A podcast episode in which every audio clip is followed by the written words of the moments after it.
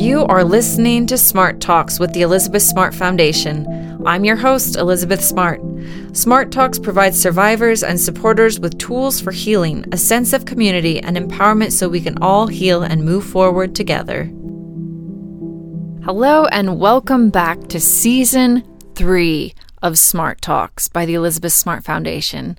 I am your host, Elizabeth, and I just can't believe I'm already in season three of this. I can't believe it. I know this is starting a little bit later in the year than we typically have, but it's because some really huge things have happened for the foundation, really good things that have happened for the foundation.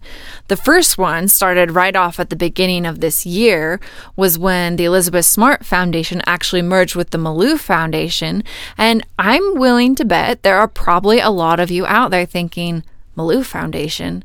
Who are they? I've never even heard of them. Well, I was the same way too once upon a time. I was out speaking and I was talking about how important it is that if you see something that doesn't seem right, you need to call in. Ultimately, tying it back into that's how I was rescued because someone saw something that didn't seem quite right. They called the police that led to my rescue. Well, I got the question then how do we know what we're seeing? How do we recognize if someone is being trafficked? What are some actual signs that you can tell me right here, right now, of how we can rescue or how we can recognize someone who's being trafficked or abused? And in the moment, I froze because I I've been in this space for a long time. I've listened to speakers talk about it. I have been to conventions, conferences.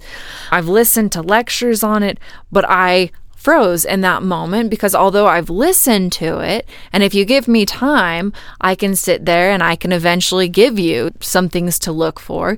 But right at that moment, on the spot, I was not 100% sure. So when I went home, I thought, okay, I need to get my life together. I need to be able to answer this question.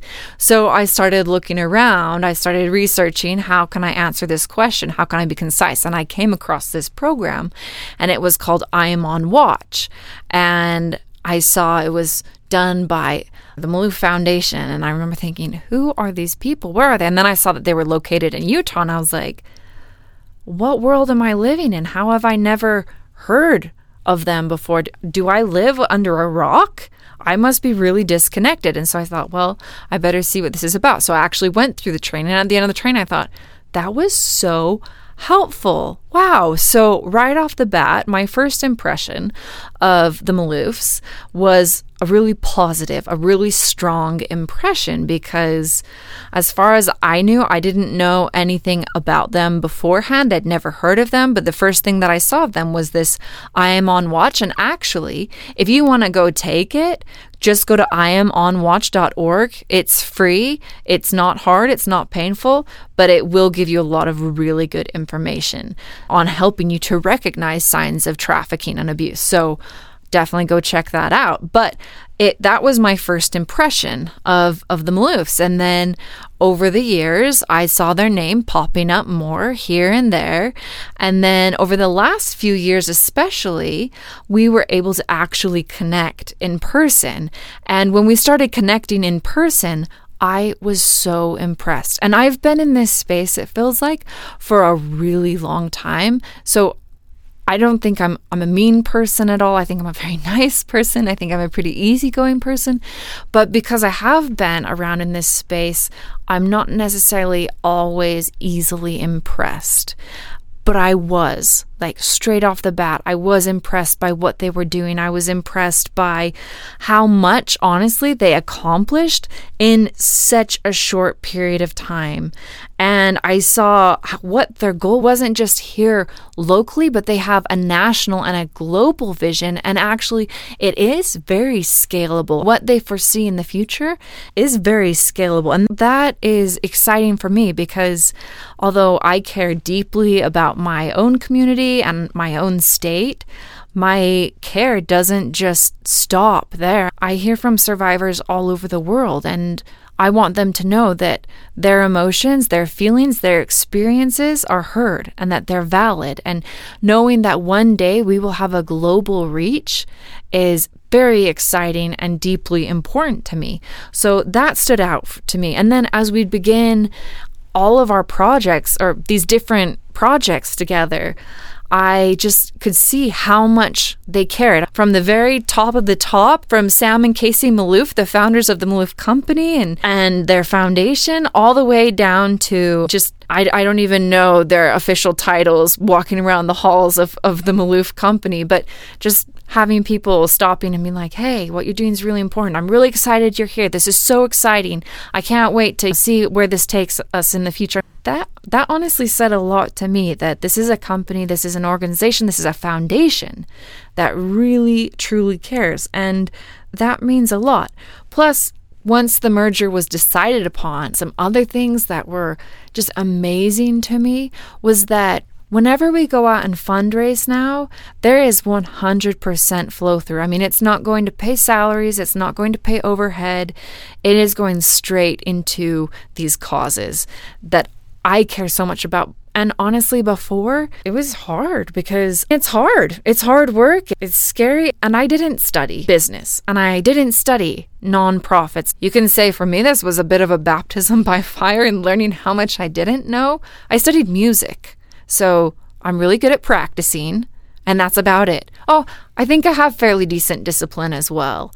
But having this whole infrastructure already in place and working, takes off so much stress out of my life and lets me really focus on the things that I care deeply about. And so that has been incredible. So, along with all these added bonuses, which I could talk about forever, but I won't. Our missions align. They are all about education, they are all about healing, and they're all about advocacy. And funny enough, that was what Elizabeth Smart Foundation was all about too. We were all about education, we were all about healing, we were all about advocacy.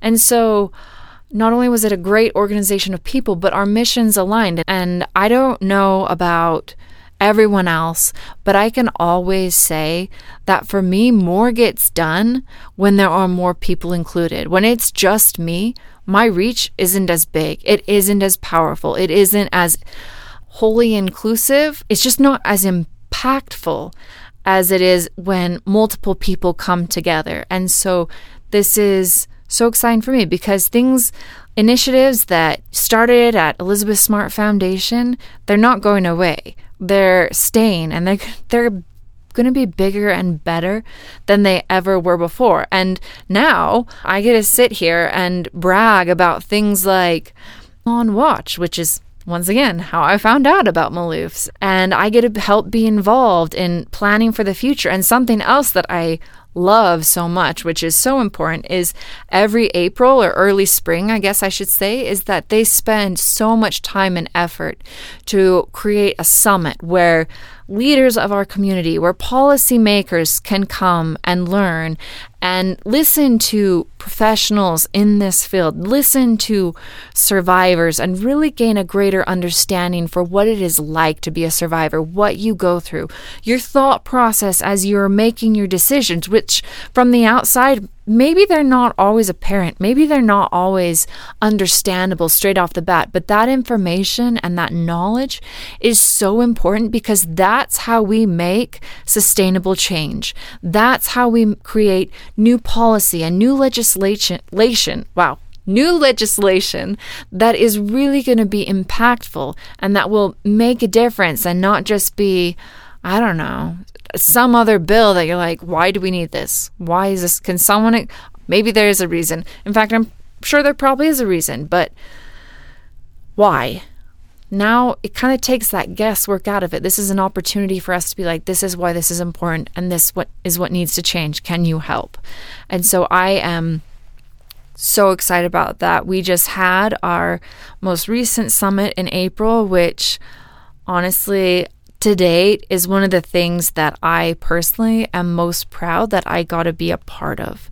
and see it come together and just see how many different perspectives were brought into the same room and being able to create this opportunity for learning and collaboration and how can we make this frankly a better country and future in the future a better world for me that means so much. And so there has been a lot going on, which is why we are starting this podcast, our season three, literally halfway through the year.